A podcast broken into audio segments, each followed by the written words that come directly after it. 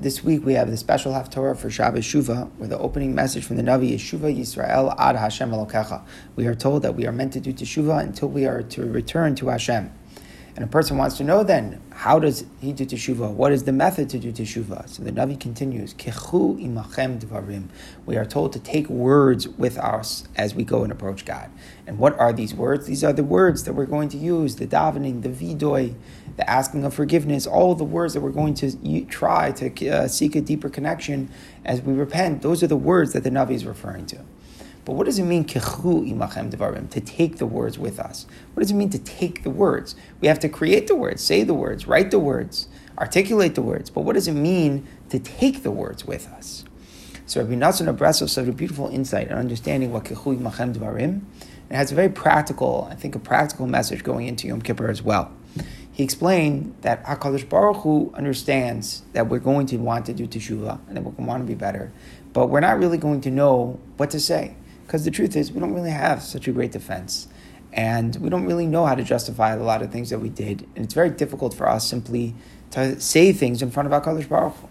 But HaKadosh Baruch really wants more than anything for us to return because he wants to have that closeness restored. He wants us to feel like we can be better. And that's the most important point of why HaKadosh Baruch Hu loves us to such a degree that he's always willing to forgive us. Hashem always wants to see us to be better. And as long as we feel that we have yiush, that we can't be better, and we don't feel that we can atone for what we've done, then we can't become a better version of ourselves. But if we feel that we could regain that closeness and we're confident that Hashem will always forgive us and love us, then we can become better. So of course HaKadosh Baruch Hu wants to forgive us and wants to accept us with open arms. But he knows that the actual repentance is going to be very difficult. He knows that we don't really know what to say in front of him. So HaKadosh Baruch Hu has orchestrated that all these amazing words that were made by the Anshe Knesset Hagadola, all the words of prayer, all the words, all the piyutim that have come from the Rishonim, that there has been a certain divine orchestration behind all of it, where HaKadosh Baruch Hu has instilled the wisdom into these words.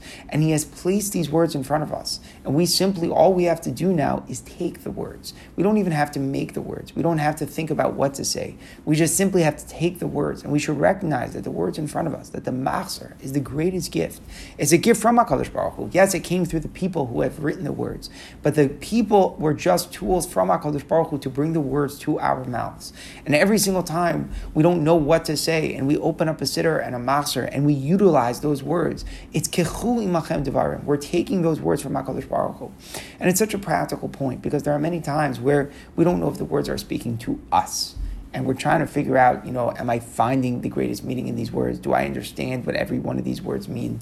How it works? And of course, a person wants to be very connected to the words, a thousand percent. But the message is important: is to believe in the power of the words themselves, to realize that the words are from God and they're just there for our taking, for us to recite them, and to know that sometimes we may not know what every word means, and sometimes we may be saying it a little bit too quickly. Sometimes we may not be having the best kavana. But what we're doing is connecting to HaKadosh Baruch Hu by saying, Hashem, I realize that you sent me this gift, and I'm going to take it. I'm going to take it because I want to get closer to you. And that's the essence of prayer. And even if we don't have the best kavana all the time, the very fact that we were kechu imachem dvarim, that we use the opportunity that Hashem sent us, the words themselves will work. Hashem has given us those words, and as long as we're really to, ready to realize that and take it and capitalize on the opportunity, then we're guaranteed a closeness with HaKadosh Baruch Hu.